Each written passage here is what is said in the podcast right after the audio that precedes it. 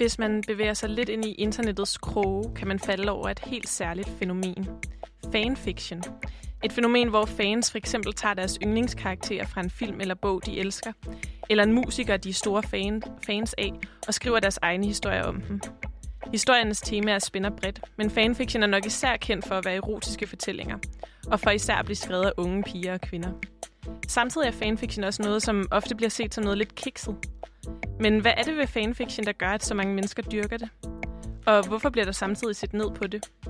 Er meget af den store klassiske litteratur ikke også blevet til ved, at forfattere har lånt fra hinanden? Er fanfiction overhovedet litteratur? De kalder det et hovedværk, både i dit eget forfatterskab og i dansk litteratur. Dem, der inspirerer mig, dem jeg tænker sammen med, dem jeg laver politik og litteratur med. So what I'm going to do is just sit here and eat my book while you guys carry on. Så fortælle om nogle af de her skæbner, så man kan mærke det. Hmm. Så det ikke er for sjov. Jeg har sgu mere øh, autoritet end min forlagsdirektør og samtlige tosser på DR. Velkommen til Boblen. Mit navn er Veronika, og i det her program undersøger jeg den rolle, som litteratur og kunst spiller i samfundet, og hvordan det påvirker vores selvopfattelse, vores idéer og vores drømme. Og i dag der har jeg to litterater med, Clara Eddie og Sofie Rikendorf Andersen. Hej. Hej. Hej, velkommen til jer. Øhm, inden vi sådan går helt i gang med programmet, så kunne jeg godt tænke mig at spørge jer, om I har været store fans af noget, eller måske stadig er det. Øh, musikere, øh, film, bøger, noget I har dyrket meget sådan i jeres opvækst, Sofie?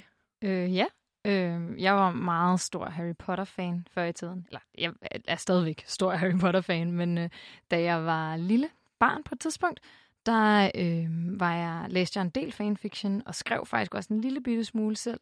Øh, men jeg var meget ung, så jeg var ikke rigtig inde i det der sådan lidt erotiske øh, fanfiction, som også eksisterede, som jeg en enkelt gang faldt over, og var sådan meget scarred for life-agtig. ja, og som, altså det er jo det, vi skal snakke om i dag, fanfiction, fanfiction-miljøet, men det udspringer jo tit af, at man, man er stor fan af, øh, af en eller anden ting. Hvad med dig, Clara? Øhm, jo, jeg er selvfølgelig også kæmpe Harry Potter-fan, men også særligt sådan noget som Twilight og andre sådan paranormale romancer. Det var virkelig noget, jeg åd, og som jeg virkelig levede meget igennem, da jeg var lille. Jeg havde billeder på væggene af sådan bogforsider, og var inde på nettet for at finde sådan fantegninger og fanart, som jeg også kunne hænge op, og som jeg ligesom også selv kunne tegne videre på og sådan nogle ting. Jamen, det er nemlig sådan et, altså sådan et fanmiljø er jo, er jo noget, der stikker i rigtig mange retninger, og der er masser af sådan af kreativitet i det. Øhm, jeg har selv været meget stor fan af Tokyo Hotel, øhm, og måske mere dyrket sådan blog-siden af, af fandom øhm, med nyheder og oversættelse af sange og alle sådan nogle ting. Øhm, men, øh, men jeg har også læst en lille smule fanfiction, men jeg havde ikke indtryk af, at det var så udbredt øh, der, eller også så fandt jeg det bare ikke øh, dengang. Men, øh, men i dagens afsnit, der skal vi jo prøve at se lidt nærmere på fanfiction-fænomenet. Og så skal vi også prøve at se på en litterær fejde, som er opstået i det miljø, som, øh, som der nok ikke er så mange, der har hørt om, men som faktisk er, er rimelig grundlæggende. Øh, det handler om, øh, om et fanfiction-miljø, der blandt andet kommer ind på sådan noget ulve-erotik, øh, men det handler også om penge og om rettigheder og øh, sagsanlæg og hvem der har lov til at udgive øh, historier, øh, der, øh, der trækker på, på fortællinger fra det her fanfiction-miljø, øh, som jo er skabt kollektivt over internettet. Øh, så det rejser egentlig nogle ret grundlæggende spørgsmål om, hvem der, øh, hvem der finder på øh, idéerne, og øh, vi skal prøve at dykke ned i det og i fanfiction-miljøet i det hele taget og også se lidt på, hvorfor det er, at fanfiction måske er så udskældt en, øh, en kultur eller genre, eller hvad man nu skal kalde det. Øhm, måske fordi det er især unge piger og kvinder, der dyrker det. Og øh, til at hjælpe os med det, der har vi snakket med Tessa Jensen, som er lektor ved Aalborg Universitet og blandt andet forsker i fankultur, som jeg synes er ret sejt, ja, at man kan forske i. Øhm, men så er Tessa også selv en del af James Bond fanfiction-miljøet, og øh, hun præsenterer lige sig selv her. Jeg hedder Tessa Jensen. Jeg er lektor ved øh, Aalborg Universitet på det institut, der hedder Kommunikation og øh, Psykologi, og i den afdeling, der hedder Interaktive Digitale Medier. Jeg arbejder med øh, fanfiction, og især fanfiction i forhold til sociale medier, og det vil sige, hvad, hvad er potentialet for de medier egentlig i forhold til at danne fællesskaber og skabe noget, der hedder participatory culture, hvor folk altså er fælles om at skabe indhold på de her medier. Ja, det her med at skabe fælles indhold på de her medier, det er jo lige præcis øh, meget af det, som, øh, som fanfiction handler om, øh, og som også er noget af det, der rejser nogle, nogle spørgsmål ved, ved, hvem der ejer idéerne, og ved, ved sådan nogle rettigheder til, til bøger. Men så skal vi også prøve at, at snakke lidt om, hvorfor det er, at fanfiction især bliver dyrket af piger og kvinder, hvad det er for, for et fællesskab, og hvad det giver øh, at være en del af det, øh, og måske også, hvorfor det er så latterligt gjort. Og derfor så har vi talt med Cecilie Kjølholt, der har undervist på Københavns Universitet med fokus på et særligt forskningsområde, som hedder Girls Studies, øh, og som måske kan hjælpe os til at forstå øh, den her dynamik. Og hun præsenterer også lige sig selv her.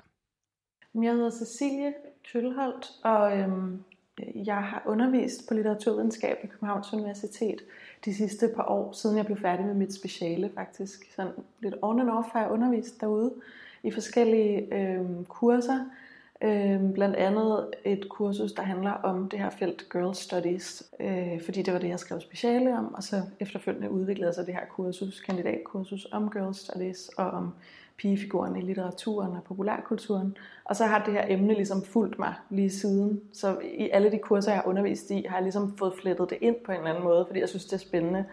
Og øh, ja, og nu skal jeg til at starte på en Ph.D. på RUG om et par måneder, som også handler om Girl Studies. Så Ja, og i det her afsnit, der skal vi altså bevæge os ind i fanfiction-miljøet, ind i de her forskellige grene inde på internettet. Og vi skal prøve at finde ud af, hvad det er for, for et miljø, fanfiction-miljøet, hvad det kan, og måske også, hvordan det udfordrer vores gængse idéer om forfatterskab og om pigeliv.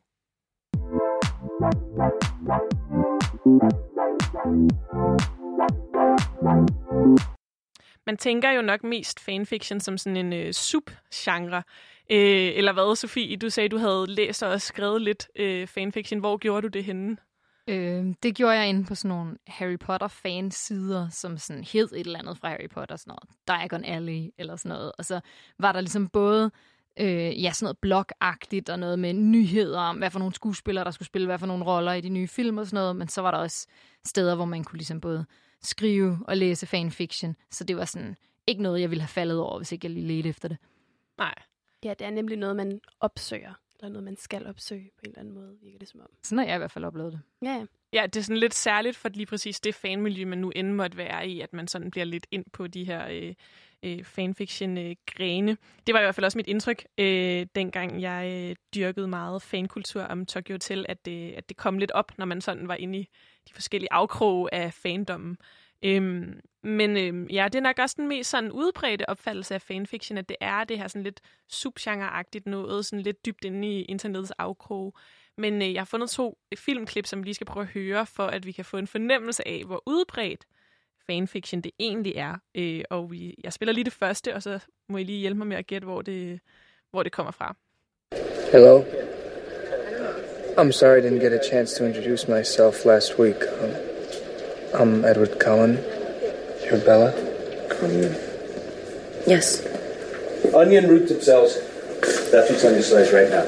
Okay? So, separate and label them into the phases of mitosis.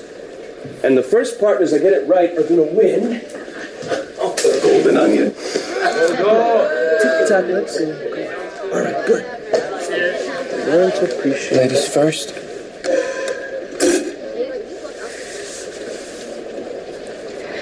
You were gone. Yeah. Um, I was out of town for a couple of days. Personal reasons. Prophase. Do you mind if I uh, look?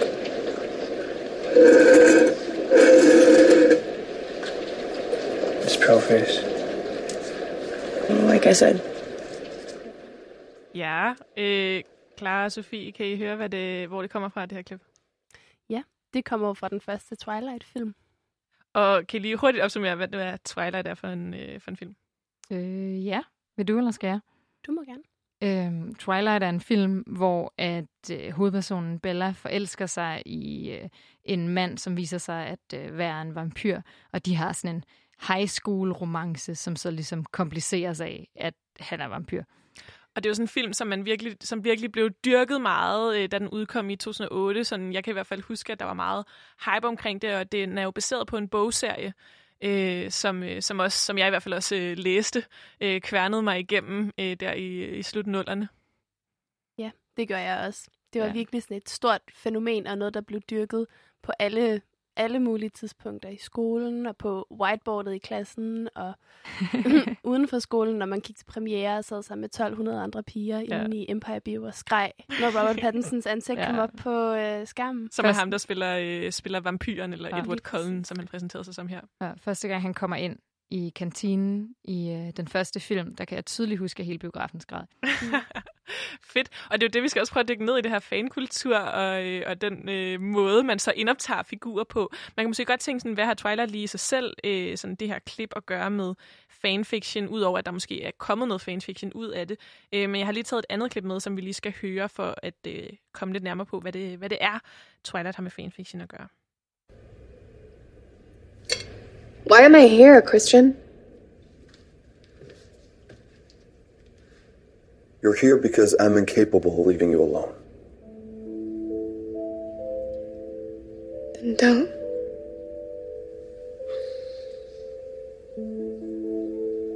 Why'd you send me those books? I thought I owed you an apology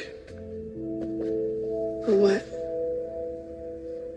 for letting you believe that I. Listen to me. I don't do romance. My tastes are very singular. You wouldn't understand.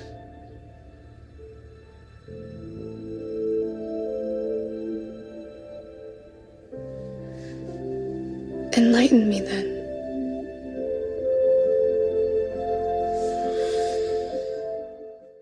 Ja, det her klip, det var fra øh, 50 Shades of Grey, som udkom øh, som film i 2015, men som også er baseret på en, øh, øh, en bog eller en bogserie, som, øh, som så til gengæld er øh, øh, hvad hedder det, fundet på, eller hvad man skal sige, udviklet som Twilight fanfiction. Øhm, og det er jo ret interessant, fordi at øh, altså 50 Shades of Grey som film jo virkelig er blevet, altså den er blevet solgt rigtig meget, den er blevet set meget, det har været sådan meget sådan hyped øh, film. Den er lidt mere, det er lidt mere, øh, det er måske en lidt mere øh, voksen form for Ja. fløjt, vi lige hørte her i forhold til øh, biologitimen med, med Edward og Bella fra Twilight. Men ikke desto mindre, så er det inspireret af, af Twilight og den dynamik, der er i det forhold.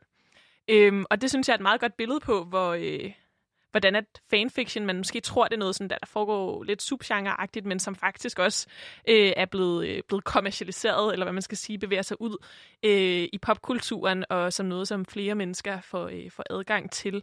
Øhm, og øh, det her med, at fanfiction er begyndt at bevæge sig ud på markedet, at man er begyndt at kunne tjene penge på fanfiction, det er jo en udvikling, som er i fuld gang i rivende hastighed, øh, blandt andet også, fordi det er blevet nemmere selv at udgive bøger øh, og sælge dem. Men øh, det har også afledt nogle, øh, nogle fighter, eller nogle sådan diskussioner om, hvem Ja. der ejer hvad. Øh, og øh, der er en øh, fejde, som er sådan eskaleret og har ført til nogle sådan, øh, som er, øh, hvad hedder det, ført til sagsanlæg, og virkelig prøve at fortælle, hvad det er for en sådan stor litterær fejde, der er opstået i sådan fanfiction-miljøet.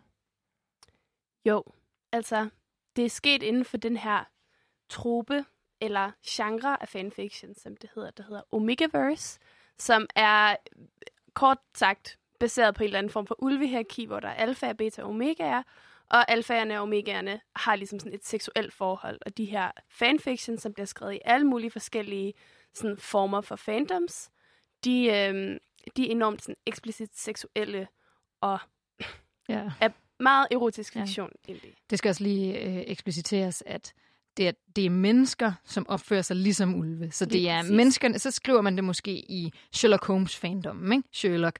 Så er det menneskerne Sherlock og Dr. Watson, som er alfa og omega, og som så har ekspliciteret sex med hinanden på en alfa og omega-agtig måde. Og det her med alfa og omega, det har noget at gøre med sådan øh, seksuelle magthierarkier. Ja, ja, præcis. præcis. Okay. Og hvad er det så sådan, nu, hvis vi, nu har vi universet, det er sådan øh, sammenstykket af nogle forskellige noget med nogle ulve, men det kan også ligesom blive påduttet forskellige former for øh, litteratur, eller, Ja, eller film, præcis. eller et andet sikkert også. Øhm, men hvad er det, der sådan er, er sket så inden for det her miljø? Jo, men det, der er sket, det er, at der er en kvinde i USA, der har fundet ud af, at hun kan nok tjene nogle penge på den her fanfiction, som hun skriver, hvis hun begynder at udgive den. Og det kan hun gøre meget nemt på e-bøger på Amazon. Der kan man simpelthen selv udgive. Øhm, og det hun så begyndt, og hun er begyndt at tjene en ret stor mængde penge på det, eller kapitalisere ret godt på det. Øhm, og så finder hun ud af, at der er en anden kvinde i England, som skriver bøger, der minder meget om hende, som også ligesom handler om den her Omegaverse trope, hvor der er, på samme måde som der er i hendes bøger, øhm, de her alfa-omega erotiske forhold. Ja, det, det er jo noget, der nemt kan ske, fordi at fanfiction ofte er sådan noget med, øh, jeg har set den her film, jeg vil gerne have mere af det. Så fanfiction handler meget om sådan, mere af det. Jeg har set den her film, jeg kan godt lide forholdet mellem Bella og Edward, jeg vil gerne have mere af det, og læse mere af det. Og derfor er der mange fanfiction, der minder om hinanden, hvor handlingen er ret ens. Ja, som jeg har forstået det, så opstår der også sådan nogle faste former og Ja, regler præcis. og sådan Ja. ting, der kan ske i fanfiction. Som bliver sådan nogle hashtags, som du så kan søge efter inde på fanfiction-siderne, sådan, så du kan få flere fortællinger, der i virkeligheden har stort set samme plot, men hvor for, forskellen er ret minimale. Men det bliver jo så et problem, når du går ud og udgiver bøgerne, fordi hvem har så retten til at udgive bøger med det her plot? For lige pludselig ude i den virkelige verden, der skal bøger jo helst ikke have fuldstændig samme handling. Lige præcis, og det er også det, det problematikken er, at du har to bogserier, der har ret meget samme handling og samme opbygning, men der er ikke rigtig nogen af dem, der har skrevet det, der egentlig selv har fundet på det plot og den opbygning. Nej, fordi det kommer fra fanfiction-miljøet. Lige præcis. Ja. Og er ligesom opstået i samme samarbejde ikke? mellem en masse forskellige fanfiction-forfattere, der ligesom i fællesskab langsomt har bygget noget op, som så er blevet til det her Omega-verse. Og det har ført til, at der den ene forfatter har lagt sag an mod den anden forfatter ja. for at øh, hvad hedder det, for at have kopieret øh, hendes plot. Øh, og så er spørgsmålet så, har hun ret i, at der er blevet kopieret, eller øh, prøver hun øh, at tage rettigheder for noget, som i virkeligheden er noget, som folk sammen øh, på internettet i de her, den her, det her fanfiction-miljø har udviklet, og som man ikke rigtig kan definere, at lige præcis den del af det er, fund, er fundet på af, af en specifik person. Lige præcis. Okay, vi skal prøve at... Øh, altså, det er, jo, det er jo sådan lidt... Øh, det, det er nogle ret grundlæggende spørgsmål, sådan det her med, øh, hvem ejer rettighederne til idéer, og idéer, som bliver udviklet sammen. Hvordan adskiller man, hvem der har fundet på hvad, hvis, øh, hvis det ligesom er, at jeg siger en ting, og så bygger du ovenpå, Clara, og så bygger du ovenpå, Sofie, og så sidder jeg tilbage og siger, jamen, det var jo mig, der kom med den originale Ja, idé. ja. Så bliver det lige pludselig lidt svært at afgøre, hvem, der, hvem af os, der har ret. Øhm, og det handler jo også om, at fanfiction-miljøet netop er et miljø, hvor rigtig mange mennesker fra hele verden mødes i et eller andet form for fællesskab om at udvikle idéer. Og det skal vi prøve at, øh, at dykke lidt mere ned i.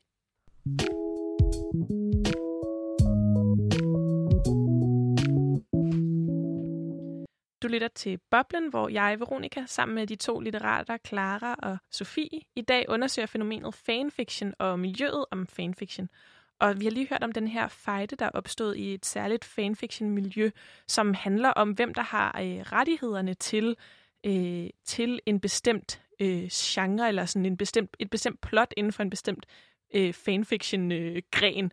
Øh, øhm, og det rejser nogle spørgsmål om, hvem der, får, hvem der ejer de forskellige idéer og sådan nogle ting. Men hvis vi skal prøve at forstå, hvorfor det kan ske, eller hvorfor der er hvorfor det er, at fanfiction udvikler sig på den måde, øh, så skal vi også prøve at forstå, hvad det er for et miljø.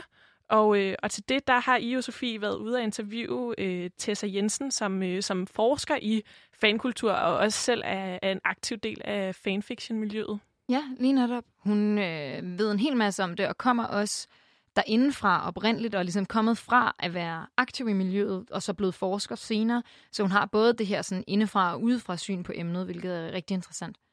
Mm. Og øhm, vi skal lige starte med at høre måske, hvad, hvad fanfiction egentlig ifølge hende det er for noget. Øh, prøv lige at høre med her. Mange de øh, siger jo, at fanfiction det er, at man øh, tager eksisterende figurer fra tv-serier, film, bøger, og så spiller man sine egne historier med dem. Men fanfiction er altså også noget andet, og det er en form for følelse. Du øh, er forelsket i de her figurer, og du øh, føler med dem, og du vil egentlig gerne bibeholde den der følelse. Så når du har set den her tv-serie eller den her film færdig, så sidder man ofte med sådan en uforløsthed, hvor man så kan tage fanfiction og faktisk bibeholde følelsen, skabe den igen og igen i forskellige perspektiver og afskygninger. Ja, øh, det Tessa her taler om, er jo også det, vi snakkede om før med, at fanfiction ofte er sådan noget mere af. Du har set en film, du vil gerne have mere af det, du vil gerne læse mere om det.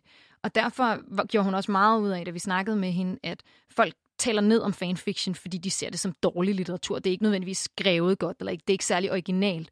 Men hun gik meget op i, at vi skal ikke dømme fanfiction på litteraturens præmisser, fordi det er ikke meningen, det skal være god litteratur. Der, det er nogle helt andre ting, det forsøger at gøre, end almindelig litteratur gør, og derfor så giver det ikke nogen mening at sige, at det ikke lever op til nogle præmisser for rigtig litteratur. Det er et følelse mere, end det er, end det, er det som man normalt gør med litteratur. Øhm. Jamen, det er måske også, altså det er jo også lidt sjovt, fordi, øh, hvad hedder det, fordi det er klart, at det er sat over for, øh, for øh, mange andre slags værker, så kan sådan nogle fanfiction Øh, de, de er heller ikke altid sådan, de er nogle gange også måske skrevet lidt hurtigt, eller man er skrevet i følelsen og sådan nogle ting, men, øh, men jeg tænker, at øh, der er vel også altså, forskel på andre litterære, øh, altså andre bøger, og hvordan de, hvad, for en, hvad for et formål de har. Det er jo ikke alle bøger, der har til formål at være, øh, være den nye øh, Odyssé, eller, eller et eller andet sådan. Men, øh, men i hvert fald så er den her kritik af fanfiction for at være af dårlig kvalitet, jo i hvert fald en interessant ting, når, når Tessa ligesom beskriver, hvordan det i virkeligheden handler om noget helt andet. Ja, det er slet ikke det, der er meningen med det. Øh, vi spurgte hende også ud om historien,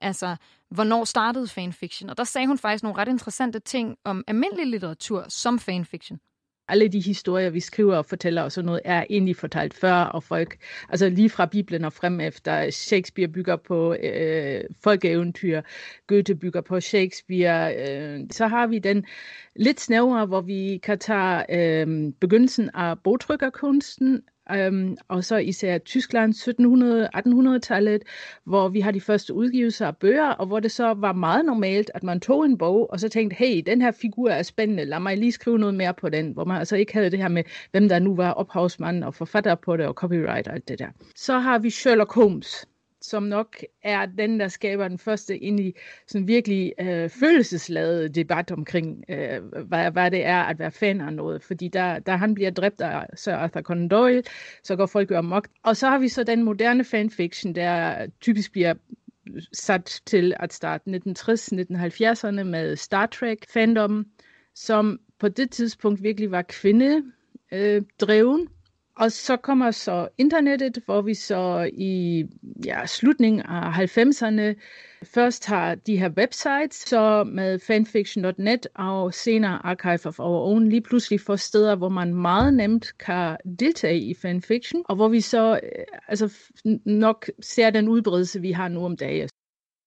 Altså det Tessa taler om her, er jo, at den måde at fortælle historier på, som fanfiction er, faktisk ikke er noget nyt da fanfiction opstod, der har den måde at fortælle historie på allerede eksisteret i mange år, øh, hvilket jeg synes er rigtig interessant. Øh, vi spurgte hende også ud om, hvorfor folk skriver fanfiction, og hvorfor at det er interessant at beskæftige sig med os som forsker. Altså det der, det der starter, det er en eller anden form for forelskelse. Om det er i øh, en bestemt karakter, om det er i en skuespiller, om det er i selve plottet, så er det, så er det den her, det, det er lidenskaben, der driver det, og det er en indre lidenskab, og det, øh, det er en af de ting, man skal være opmærksom på med fanfiction, at du kan ikke tvinge folk til at skrive fanfiction. Det er en i den grad frivillig, lystbetonet aktivitet, de skriver, fordi de netop har den her lidenskab for lige præcis den her figur. Og det betyder også, at når man går ind i de her fællesskaber, så er de utrolig støttende, virkelig øhm, positive over for enhver form for øh, indhold, du skaber for dem. Ja, så øh, der, der, der er virkelig fokus på den måde, miljøet ligesom er inklusivt og omsorgsfuldt og nænsomt. Det talte hun faktisk også lidt mere om. Jamen, jeg tænkte også på altså, det her med, øh, jeg kan i hvert fald huske fra sådan selv at have været en del af sådan en fankultur, øh, og det her med, hun siger, det især er med internettet, at det sådan eskalerer det her med fanfiction og sådan noget, at, at øh, selvom at jeg ikke har været så meget inde i selve sådan fanfiction-miljøet, så den her sådan, med, at man sådan kommer ind i et miljø, hvor man får venner, som man ikke ja. møder i virkeligheden, men som kommer fra andre dele af verden, og man bare skriver øh, sammen at sådan, det har lidt ja. den samme sådan, følelse, og det er meget med internettet, sådan, at ja. det kommer frem. Og det er noget af det sådan, helt unikke ved fanfiction, ikke? det er, at det er så sådan, nænsomt og omsorgsfuldt et miljø. Et miljø, hvor der virkelig bliver taget hånd om folk, og hvor folk virkelig sådan, bliver hjulpet op. Hun talte om, også om Tessa, at selvom man er fra vidt forskellige steder i verden, så kan man kommunikere igennem fanfiction, og så kan man ligesom sådan skrive et kapitel, og så prøve det lidt af, og så kommer alle sådan med, med rigtig mange sådan positive opfordringer til at skrive videre, og sådan, det, det rejser sig i fællesskab på en måde, som man ikke ser særlig mange andre steder. Det er i hvert fald også noget af det sådan spændende ved, ved fanfiction, men måske også det, som så bliver udfordret lidt, når, det, når fanfiction begynder at bevæge sig ud af de her internet-afkroge, og så ud på et bogmarked, hvor der, skal, hvor der kommer penge ind, som vi hører med den her fejde, der ja, sådan opstår. Ja, lige præcis. Det er jo det, for lige pludselig så er der også en konkurrence og et spørgsmål om, altså folks levebrød lige pludselig. At man kan leve af det, man så nu sælger, som der også er andre, der sælger. Og så bliver det lige pludselig ikke et fællesskab, hvor man ligesom på en eller anden måde støtter hinanden og bibeholder hinandens øh, glæde eller øh, forelskelse i et eller andet, med mere et miljø, hvor man skal konkurrere mod hinanden for at være den, der sælger mest. Ja, og for at være, få lov til at være skaberen, ikke? Fordi vi har sådan en idé om i almindelig litteratur, at der ligesom er en eller anden sådan original, genial forfatter, der ligesom har fundet på det og skabt det.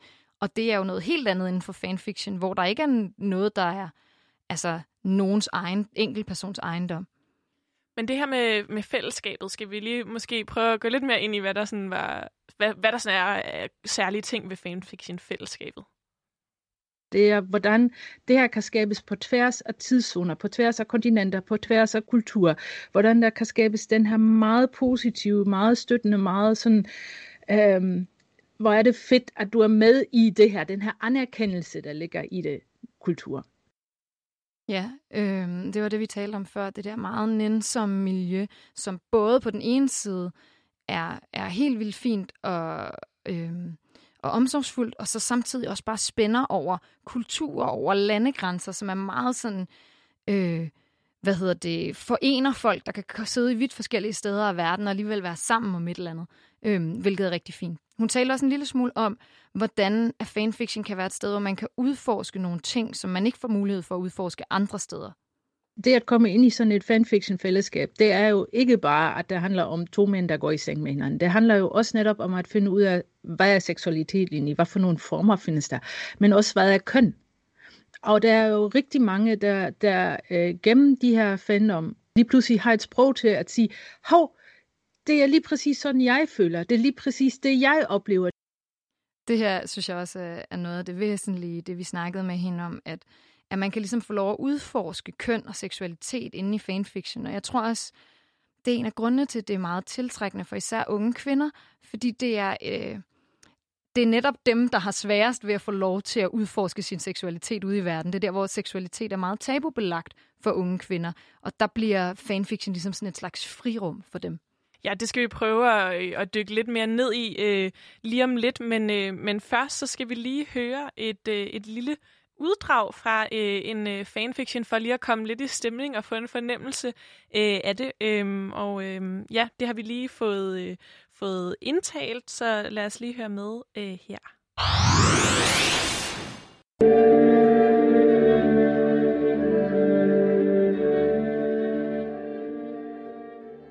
Et års tid efter er Chill Palis. Draco point of view. Draco, er du klar? råbte min far. Jeg sukkede og gik ud af min dør og ned ad den store trappe. Ja, far, jeg er klar. Han nikkede. Godt. Og husk nu vores plan. Det er i år, du skal vinde Potter over på vores side. Jeg havde en mærkelig følelse, men nikkede. Ja, far. Han nikkede tilfreds. Godt, min dreng. Og så gik vi. På King's Cross var der masser af mennesker, som der plejede. Jeg kiggede rundt og så den gyldne trio. Jeg fik øjenkontakt med Harry. Han smilede, og det gjorde jeg også. Jeg kunne mærke varmen stige mig til hovedet, og det kildede i min mave. Vi gik ind, og jeg kiggede ud af vinduet. Pansy, Blaze, Crab og Goyle sad og snakkede. Der var en, der skubbede til mig. Hvad? sagde jeg og var forvirret. Hvor er du henne, Malfoy? spurgte Blaze. Ingen steder, snærede jeg af ham. De kiggede alle på hinanden, og så på mig. Jeg kiggede igen ud af vinduet. Hvad sker der med mig? For et år siden var jeg besat af min fars mission. Og det var gået godt. Potter og jeg var blevet venner. Der var ingen, der vidste noget om det. Men det var noget særligt, sad jeg og tænkte, og pludselig stoppede toget.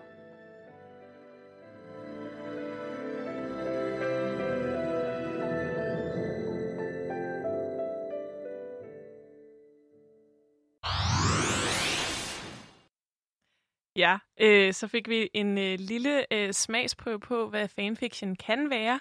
Øh, det her, det var, øh, som man måske kunne, øh, kunne regne ud, Harry Potter fanfiction. Og, øh, og det var jo øh, i den lidt mere sådan milde øh, gren, øh, men stadig med noget forelskelse og, øh, og, øh, og sådan, øh, ja, at det kilder i maven, og øh, man sender øh, små smil. Øhm, men øh, vi skal prøve at snakke lidt om det her med, sådan at, at det er det her sted for sådan også at sådan undersøge seksualitet øh, og, og måske også identitet i det hele taget. Øhm, fordi at det er jo noget, som det, man meget forbinder med, med unge piger og unge kvinder. Øh, også selvom at der også sikkert også er andre, øh, der øh, skriver fanfiction, så er det meget den opfattelse, der er. Og samtidig er det også noget, som er lidt sådan... Det kan godt være lidt skamfuldt. Øh, det ved jeg ikke, om du har, har oplevet, Sofie, at det har været noget, man måske ikke lige siger som det første, at man har skrevet fanfiction. Eller hvordan har du oplevet det? Ja, altså jeg vil sige, det, tror jeg tog mange år, før jeg overhovedet, fra jeg ligesom stoppede med at skrive fanfiction, og til jeg begyndte at turde indrømme til andre folk, at jeg engang har skrevet fanfiction. tog lige nogle år, ikke? Øhm, fordi det er bare enormt sådan set ned på. Det er virkelig sådan en ting, hvor man tænker, det er det mest kiksede på en eller anden måde. Øhm, man kunne beskæftige sig med, og jeg skal i hvert fald ikke virke som om, der, der skal helst ikke nogen, der skal tro, at jeg stadigvæk gør det, i hvert fald ikke, når vi snakker om, det skal helst være noget, jeg sådan har forladt for længst. Ja. Vi skal prøve at finde ud af, hvorfor det er, eller prøve at se på, øh, hvad der kunne være årsagen til det. Og øh, der har du klar interviewet Cecilie Kølholdt, øh, som har undervist i øh, forskningsfeltet øh, Girl Studies, som måske kan hjælpe os lidt med at sådan forstå, hvorfor det er, at, de her, øh, at, at fanfiction er sådan noget, man ser lidt ned på. Ja, øh, og det er så her, hvor Cecilie hun har så øh, undervist i det, der hedder Girl Studies, som hun også lige selv vil forklare lidt om her. Girl Studies er et forskningsfelt, som opstod i slut 80'erne og 90'erne i Nordamerika og Storbritannien, Australien også, øh, sådan på tværs af forskellige discipliner. Primært sociologi, antropologi, psykologi, men også lidt cultural studies. Øh, og det er et forskningsfelt, som opstod på et tidspunkt, hvor der lige pludselig, man kan sige, der kom mere og mere fokus på pigen som, som figur, i, især i populærkultur. Lige pludselig var der en masse tv-serier og sådan noget, hvor pigen ligesom var hovedperson. Og det afspejlede sig ikke i forskningen overhovedet. Øh, der havde man på det tidspunkt youth studies, og man havde women studies. Og i, i youth studies, der var det ligesom drengen, der var, øh, hvad kan man sige, øh, sådan det universelle, den univers, det universelle subjekt, eller drengen, man tog udgangspunkt i, når man forskede i, i ungdomsforskning. Øhm, og i women studies var det ligesom altid den voksne kvinde, man tog udgangspunkt i. Så pigen glimrede ret meget ved sit fravær. Så Girl Studies opstod ligesom for at, hvad kan man sige, komme det fravær til liv, og ligesom sige, der, det vil være tid til, at pigen ligesom får sit eget forskningsfelt, fordi hun findes over det hele, især når vi tænder for fjernsynet, eller altså, ja, ser tv-serier, men også, men også i litteraturen, og, og rent politisk er hun også ved at blive sådan sin egen person. Ja, så det Cecilie, hun egentlig øh, forklarer Girl Study som, at den her nye bevægelse mod at undersøge pigen, som ellers ikke er blevet undersøgt før rigtigt i sådan akademiske sammenhænge, som et øh, subjekt, både som en, der skaber kultur, og også som en, der øh, ligesom er i kulturen, og som agerer i kulturen. Som sin egen person. Lige præcis, ja. lige præcis. Øhm, og vi har også spurgt hende om, hvad, hvorfor det er, at Girl Studies og fanfiction på en eller anden måde giver mening at undersøge sammen. Girl Studies er jo et felt, som opstår sådan i maven af andre forskningsfelter, og som er interesseret i at beskæftige sig med en figur, som har befundet sig i maven af sådan, hvis vi skal bruge store ord, vestlig kulturhistorie, ikke, op gennem det 20. århundrede. Pigen har ligesom hele tiden været der, men hun er også hele tiden blevet skubbet lidt ud til siden, og ikke rigtig blevet taget helt seriøst og sådan noget. Det samme kan man jo sige om en fankultur, ikke? at fankultur er på en eller anden måde sådan et sådan marginaliseret felt, og det er det stadigvæk. altså det er et, et felt, som vi ikke tager særlig seriøst, eller det findes, og det er over det hele, men det hele, bliver hele tiden i talesat som noget, der er sådan lidt pjattet, og som i høj grad også bliver associeret med det, med det pigede. Ja, det Cecilie, hun egentlig prøver at sige her, det er det her med, at både pigen og så sådan fankultur er begge to ting, der er blevet set ned på rent akademisk, og ikke noget, man har beskæftiget sig med særligt, fordi de har virket fjollet eller pjattet eller useriøse, og ikke som sådan en kultur, man har skulle undersøge. Øhm, og at de ligesom måske netop af den grund fungerer sammen, eller måske ligesom kan sige noget om kulturen sammen. Og måske, det, det, det synes jeg er spændende, det her med sådan at prøve at, øh, at tage det seriøst. Altså øh, øh, det her med, at, øh, at det pide også er noget, som ja, bliver set som noget lidt sådan kikset, eller sådan, at det er et skældsord øh, at være tøset eller pide, eller, eller sådan nogle ting. Og det er jo netop et skældsord, man ofte bruger om fanfiction, ikke? At det er noget sådan lidt tøset, pide at det svælger måske for meget i følelser også. Øh, eller sådan det her med, som, som Tessa Jensen jo var inde på med, at, at fanfiction er sådan en, en form for forelskelse. Øh, og der tænker jeg sådan, at det er jo noget, som man som teenage pige, hvis man vokser op, så er det noget, som fylder helt vildt meget. Ja. Sådan der forelskelse og kærlighed, og hvis man læser blade, så er det sådan der, øh, der er mange horoskoper, der primært handler om kærlighedsrelationer, og der er alle mulige sider, hvor du kan sådan tage quizzer omkring sådan, øh, drømmefyren og, og sådan nogle ting. Det er meget sådan baseret på, som teenagefyr, man skal, man skal fokusere på sådan der følelser og sådan noget. Ja. Ja, og det er jo også noget af det, som måske gør, at man har set lidt ned på det, der bliver set lidt skævt til det, fordi det ikke har sådan den her samme sådan objektive akademiske kølighed, som man måske ser i andet litteratur, eller i andre former for kultur. Men det er også noget af det, som Cecilie mener, at vi netop burde gøre, netop tage den her fankultur seriøst. Det er nogle kulturelle rum, som vi skal tage seriøst. Altså, og vi skal prøve at komme væk fra den der måde at talsætte det teenagepige på, som noget, der er pjattet og lidt useriøst og fjollet. Altså bare det at sige, at noget er piget, har jo sådan en, en negativ klang, kan i hvert fald have en ret negativ klang i nogle sammenhænge.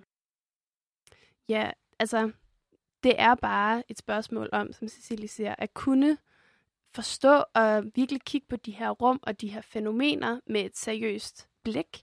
Øhm, og sådan prøve at se bort fra det her med, at de bliver kaldt pjattet, eller piget, eller pjanket, fordi det er noget, vi kalder ting, som vi på en eller anden måde ønsker ikke at tage seriøst. Og det gør jo også, at der lige pludselig måske er nogle huller i, hvad det er, vi undersøger, fordi vi ligesom bare fejrer det væk som noget, der ikke er værd at undersøge.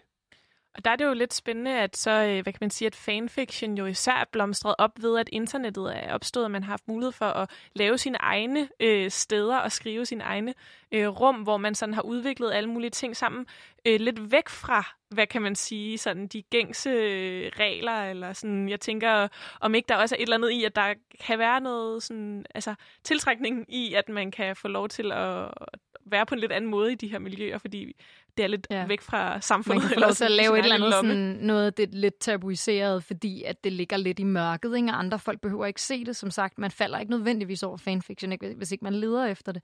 Og meget fanfiction er jo også skrevet under, øh, under synonymer. Altså det, ja, præcis. det er jo ikke, øh, det er jo noget, man også, man kan, man kan på en eller anden måde også øh, gøre det, uden at skulle, øh, uden det skal sådan blandes ind i resten af ens liv. Mm. Ja, det er rigtigt. Og så er det jo også rigtig vigtigt det her med, at det er noget, som man ikke bare gør alene. Det er noget, man gør sammen, og det er noget, man gør for at være en del af et fællesskab. Altså det er noget, man gør for også at føle sig forbundet med andre mennesker, og for at være forbundet med et eller andet univers eller en eller anden kultur. Og måske på en måde, som man ellers ikke får lov til at gøre, især som ung pige, og det er også noget af det, som Cecilie hun snakker om. Jeg tror i høj grad, det handler om også at finde nogle fællesskaber, hvor man måske ikke skulle tro, man kunne finde dem. Altså, fordi det er jo også en stor del af fankultur, ikke? Det er det der med at finde ligesindede og finde ud af, at man har noget til fælles med nogen, som man måske ellers ikke ville være kommet i kontakt med. Altså, det tror jeg i hvert fald også er en rigtig stor del af det, det der med at opbygge nogle fællesskaber sammen og opbygge et eller andet univers sammen, som man, som man ikke har mulighed for at opbygge sådan i den virkelige verden. Ja, altså det er jo bare et kæmpestort potentiale, som øh, fankultur og fanfiction har her, ifølge Cecilie. Men hvis vi så skal prøve, altså jeg tænker på sådan, hvorfor er det så lige præcis? Altså jeg ved, jeg ved det jo heller ikke helt sådan statistisk mm. øh, kønsfordeling og aldersfordeling på, hvem der skriver fanfiction, men ikke desto mindre, så forbinder man nok fanfiction med, det gør jeg i hvert fald, især unge piger og unge kvinder. Øh, sådan, hvad er det, der sådan er spændende ved, ved fanfiction for, for lige præcis den gruppe, tænker jeg? Ja, altså nu lige præcis som du siger, så gjorde Tessa også meget ud af, da vi interviewede hende, at det altså ikke kun er unge piger, der skriver fanfiction, at, at der også er mange øh, voksne, der skriver det. Hun er, skriver selv fanfiction og er i 50'erne, og at folk, er, der er ældre end hende, også skriver fanfiction og sådan noget.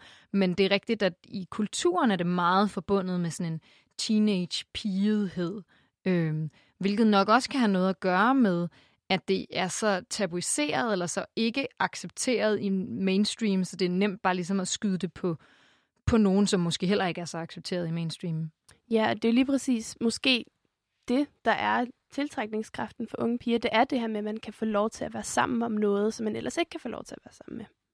Og så tror jeg, at fankultur og fanfiction også giver mulighed for, at, at man som pige, ung teenagepige, ligesom kan få lov til at performe nogle identiteter, som man måske ikke ellers kan performe nogen steder, fordi der er en hel masse sådan kønsstereotype forventninger til, hvordan man skal opføre sig som pige, ikke? og hvad det feminine er, osv. osv. Og i fankultur, og i høj grad også i fanfiction, der kan man ligesom få lov til at spille nogle andre roller, og lege lidt med de roller på en måde, som man ikke har mulighed for ellers altså, det er jo der, hvor at fanfiction giver muligheden for at kunne være noget andet, fordi det er en fiktion. Det er muligheden for at kunne spille en anden rolle end den pigerolle, man måske, altså måske normalt går rundt og har, som har nogle øhm, konnotationer til sig, som man måske kan have svært ved at lægge fra sig. Men altså, man, altså fordi man måske, øh, hvis man lige skal sådan forbinde en pige med noget, så er det måske også lidt det her sådan lidt øh, stille, forsigtig. Man skal i hvert fald ikke være for vild, og man skal være meget sød og omsorgsfuld. Meget ordentlig. Ja. Ja, lige præcis. Og så der er ikke man, så meget plads til seksualitet. Så kan man måske skære lidt ud i... Øh, ja, få lov til at skrige af nogle mænd i bare overkrop og sådan nogle ting, når man tager ja. Twilight. Altså, det er jo også det, det på en eller anden måde handler om nogle gange. Det er det her med at så kunne få lov til at føle de der store og lidt forbudte følelser, og så også kunne få lov til sådan at leve sig ind i dem og svælge i dem mm. og sådan nogle ting.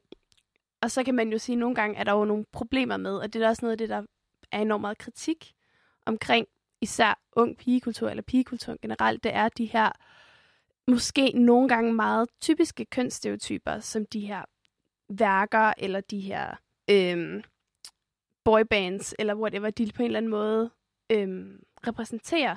Altså når vi lige tænker på Twilight og Fifty Shades of Grey, for eksempel, så det på hver sin måde handler det jo om... Øh, om, øh, hvad hedder det, en, en kvinde, som bliver forelsket i en mand, som, øh, som er sådan lidt aggressiv og, ja, og socialt kontrollerende ja. og sådan nogle ting. Og det virker jo enormt giftigt for ja. at, sådan, at fodre unge piger, og så sige til dem, at det er i orden, at de ligesom svælger i det her, eller sådan lever i det her univers. Men der har Cecilie faktisk også noget at sige pigen er ligesom altid allerede en del af et eller andet sådan lidt sygt system, hvor at hun er sådan en Lolita-figur, og hun skal ses på på en bestemt måde, og begæres og så videre, så videre, og pigen er en vare, og varegørelsen af pigen og så videre. Så det er klart, at, at det kan have nogle negative konsekvenser, ligesom at dyrke det, eller at eksempel dyrke Twilight, hvor, altså, hvor der er en romance mellem en, en hvid vampyrmand og en hvid teenagepige. Men, men jeg tror jo, at det er jo der, hvor fankulturen ligesom kan gøre noget, ligesom kan intervenere på en eller anden måde, eller sådan også vende ting på hovedet, ikke? fordi det er der, hvor læserne og forbrugerne selv ligesom, altså, tager, tager kulturen til sig og owner den. Så man kan sige, at jo, der vil altid være noget problematisk i det, men det er jo også noget af det, som kulturforbrugerne og læserne kan være med til at adressere. Ja, altså, det er jo det her, som Cecilie siger, at pigefiguren og kvindefiguren er altid en eller anden del af et sygt system, hvor hun er og bliver objektificeret. Øhm, så selvfølgelig vil rigtig meget af det kildemateriale og mange af de ting, som folk bygger deres fanfictions eller deres fanfantasier på, være problematisk i en eller anden grad. Men der er ligesom også et potentiale i, når du kan tage ejerskab over de her figurer og karakterer, at du også selv kan vælge at gøre noget andet med dem, og du kan vælge at udvikle dem på en anden måde. Ja, det skal vi prøve at snakke, øh, snakke meget mere om øh, lige om lidt, hvad det er, der sådan, hvad det er, fanfiction kan, og hvad for nogle problematikker, der kan være ved det. Men jeg synes lige, vi skal nå at høre et, øh, et klip med en anden form for fanfiction. Det er lidt forvirrende, fordi det også handler om en Harry, men det er en uh, Harry Styles fra uh, One Direction, vi, uh, vi lige skal høre uh, lidt fanfiction uh, om.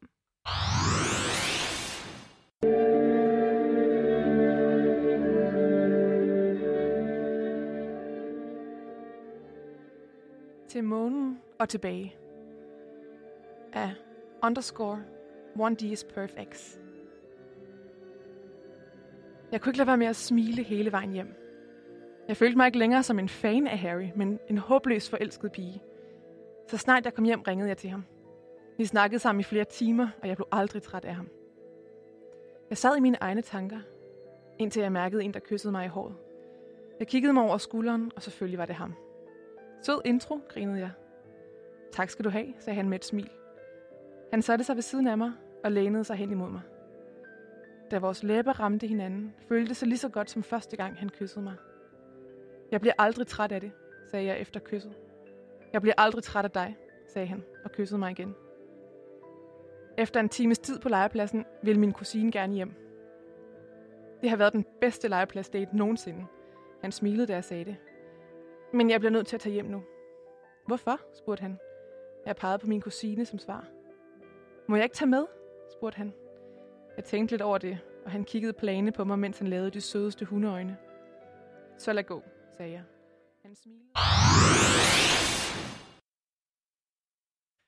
Ja, så fik vi lige lidt øh, en lidt anden slags øh, fanfiction, men også i den øh, i den øh, sådan milde forelskede, Meget øh, cute. meget søde, Ja, meget øh, nuttet. ja, øh, og ja, meget sådan. Øh, jeg bliver i hvert fald øh, sendt lidt tilbage til øh, til sådan teenage-tid og sådan nogle ting.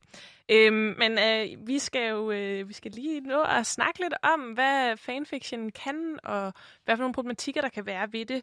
Øh, lige nu hører du øh, Boblen, hvor jeg, Veronica, sammen med Clara og Sofie, der begge to er litterater, vi undersøger fanfiction og fanfiction-miljøet.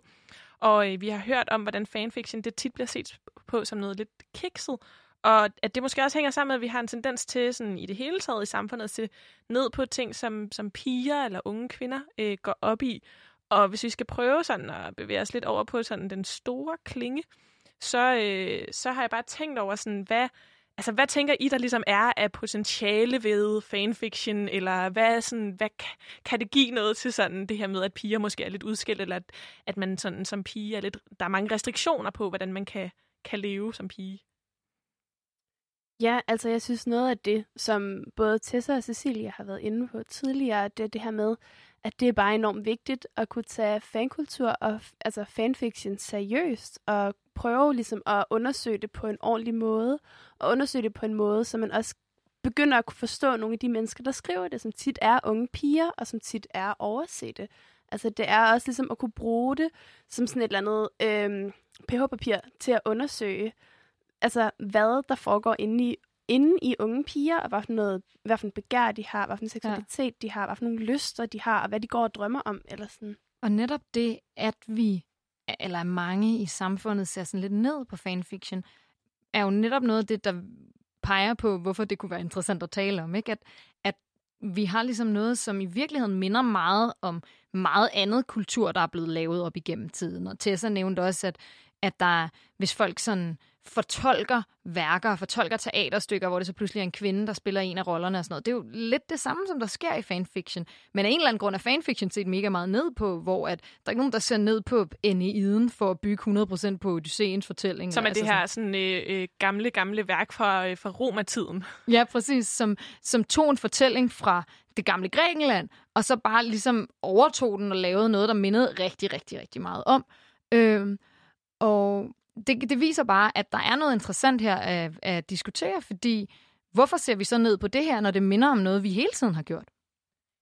Jeg synes også, det er meget spændende, det her, som Cecilie Kølholdt var inde på lige før, med den her sådan øh, tvetydighed, fordi jeg kan måske godt nogle gange tænke sådan med fanfiction, og i det hele taget med, øh, også med de film, der kommer ud af det, Fifty Shades of Grey, og sådan, man kan godt tænke sådan, puha, det er altså godt nok nogle hæftige sådan, forestillinger om køn, som, og forestillinger om, hvad det vil sige at være kvinde, øh, som, som er sådan meget sådan baseret på sådan stereotyper om underkastelse og sådan lidt vold også og sådan noget der. Men jeg synes, at det er ret, ret spændende, det her Cecilie snakker om, at det også kan være en måde fanfiction at sådan overtage nogle fortællinger og lidt sådan øh, dem, man er fan af, sådan at nærmest sådan tage en eller anden øh, ja. rigtig person, som man er totalt forelsket i og forgabt i, og så sådan gøre dem til en figur, som man sådan øh, får til at gøre alle mulige ting, ja. og sådan lidt sådan tager magten over, og sådan, hvad kan man sige, sådan nærmest spiser, ikke? Eller ja, sådan, så den forgro- forskroede magtrelation går ligesom begge veje. Ja. Ikke? Altså, vi taler om den forskroede magtrelation mellem manden og kvinden i mange af de her fortællinger.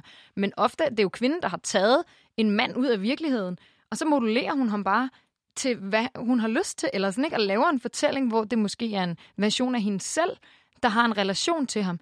Og så bliver det ligesom også en måde at, at have en hel masse øh, handlekrafter, ikke ens at gøre noget med de følelser, man har. Ja, det er jo ligesom en eller anden form for ultimativ kontrol, man har, når man sidder og skriver om de her personer, fordi du kan jo gøre med dem, hvad du har lyst til. Øhm, det, der kan være, det er jo det her med, når man ser sådan noget som 50 Shades of Grey, og det bliver taget ud af den kontekst, der er fanfiction. Ja. Altså, så kan det godt virke meget, meget problematisk. Og der er også øhm, den sag med den bog, der hedder After, som også lige er blevet lavet til en film, som er bys, altså baseret på Harry Styles fanfiction. Men det kan jo ikke fremgå i bogen, fordi det er et værk, der skal udgives, og du kan Ja. ikke tillade dig at udgive offentligt øhm, værker, der har rigtige personers navne i uden deres tilladelse. Ja. Og så bliver det lige pludselig ikke bare en, en, en modellering af en karakter, men en skabelse af en karakter. Og den karakter kan være rigtig, rigtig giftig i forhold til, hvis, det, hvis man ved, at det også handler om, at der er en kvinde, der har siddet og skrevet det her ja. for at forme en karakter, som hun godt kunne tænke sig det. Så så bliver det lige pludselig ikke længere nødvendigvis noget med at tage ejerskab over eget begær, men kan blive noget, der kan reproducere nogle problematiske strukturer eller sådan i samfundet. Lige præcis, så afspejler både 50 Shades of Grey og After nogle meget kønsstereotypiske, voldelige og sådan foruroligende forhold egentlig. Ja. Men samtidig så, ja, som, som du også siger, klar, så, så kan fanfiction også være, altså hvis, når det ligesom har den dynamik, at det er, at man ved, hvem der er afsenderne, at det er en kvinde, der har siddet og skrevet det her, som også fremskriver nogle af de sådan, problematikker, der er, så, så er der en anden form for sådan, øh, kraft eller handlekraft, magt i det. Øh, jeg kommer til at tænke på sådan øh, på øh, den bog, der hedder I Love Dick af Ja. Chris Kraus, som, øh, som også er lidt fanfiction-agtig, som øh, handler om en virkelig person, og som, øh, som også øh, som den her øh, person, der hedder Dick, som er sådan fra sådan der øh, kulturlivet, og, øh, og hvor hun skriver sådan nogle breve, og sådan, han bliver helt sådan, i bogen i hvert fald, bliver han helt sådan der øh, redselslagen over, sådan, hvor, hvor voldsom hendes, øh, hendes kærlighed eller begær efter ham er. Og, øh, og så vidt jeg ved, var der også øh, et retssag i forbindelse med den bog. Og det er jo sådan lidt sådan en øh, Ja, hun fangirler ham. Ja, præcis. Mm, lige præcis. Og det er meget spændende, at der kan være en eller anden form for sådan, øh, form for, øh, hvad hedder det, sådan magten kan ligesom skifte alt efter, om det er på det kommercielle marked, Mhm. eller om det er, hvem det er, der bestemmer over det. Øhm, vi nærmer os øh, lidt, at vi skal øh, til at runde af for i dag. Øhm, og det har jo været vildt spændende. Jeg har jo også gerne vil øh, snakke med jer om øh, fanfiction og det her program, fordi at det netop er noget, som er lidt udskældt og skamfuldt, men som der er rigtig, rigtig mange, der dyrker, og som betyder rigtig meget for mange mennesker, og øh, som det måske også er, er vigtigt, at vi forholder os til som, øh, som en måde, folk også læser på og skriver på, og som en ja. eller anden form for stykke litteratur, selvom at, at Tessa Jensen jo også øh, beskrev det som, at det ikke nødvendigvis at det skal være stor litteratur, det skal være følelser. Men hvis I nu skulle sige sådan en øh, central pointe, I synes, det er vigtigt at tage med fra det her program, eller noget, som man skal tænke videre over, når, når man har hørt færdig, hvad, øh, hvad skulle det så være? Sofie, vil du starte? Øhm, det kunne for eksempel være, hvis man har en eller anden fordom om fanfiction, så tænk over, hvorfor er det egentlig, jeg synes, det virker så absurd? Hvad er det ved det, det handler om? Og hvordan kan der være noget i det, som måske i virkeligheden er frigørende for de mennesker, der skriver det? Ja, meget i samme dur som dig, så mener jeg også, at det er noget, man skal kigge på og undersøge miljøet omkring, og undersøge dets kontekst og forstå dets kontekst, og så også forstå, at dem, der på en eller anden måde skriver det, også er ret modige for på en eller anden måde Ja, at ture i tale sætte deres følelser og deres begær på en måde, som vi ikke alle sammen tør. Det synes jeg er nogle, øh, nogle rigtig vigtige pointer at, at have med. Tusind tak, øh, fordi I vil være med. Clara Eddie og tak. Sofie Rikkendorf Andersen. Tak. Og tak til jer, der lyttede med. Husk, at hvis du har øh, tænkt på noget i løbet af det her program, eller hvis du generelt har undret dig over noget i forhold til litteratur eller kultur, som du synes, det kunne være spændende, at vi dykkede ned i, så øh, skriv ind til os på boblen eller øh, på Radio Louds Facebook eller Instagram, så vil vi helt vildt gerne høre fra dig. Øhm, det var alt, hvad vi nåede øh, i dag. Tak fordi I lyttede med.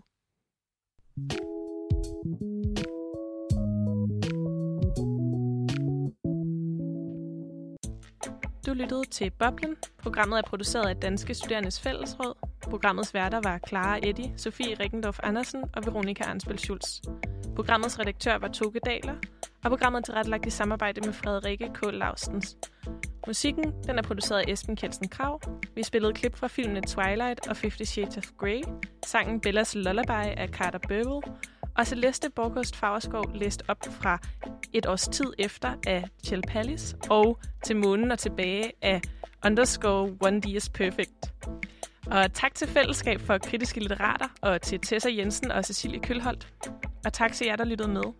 Hvis du sidder tilbage med nogle spørgsmål til litteratur, kunst eller kultur, eller hvis du har undret over noget, som du har hørt forfattere, anmeldere eller andre eksperter snakke om i forhold til litteratur og kultur, så vil vi rigtig gerne høre fra dig, så vi kan lave et program om de spørgsmål, som du sidder med. Send dine spørgsmål ind til boblen eller find Radio Loud på Facebook eller Instagram. Nu er det tid til nyheder.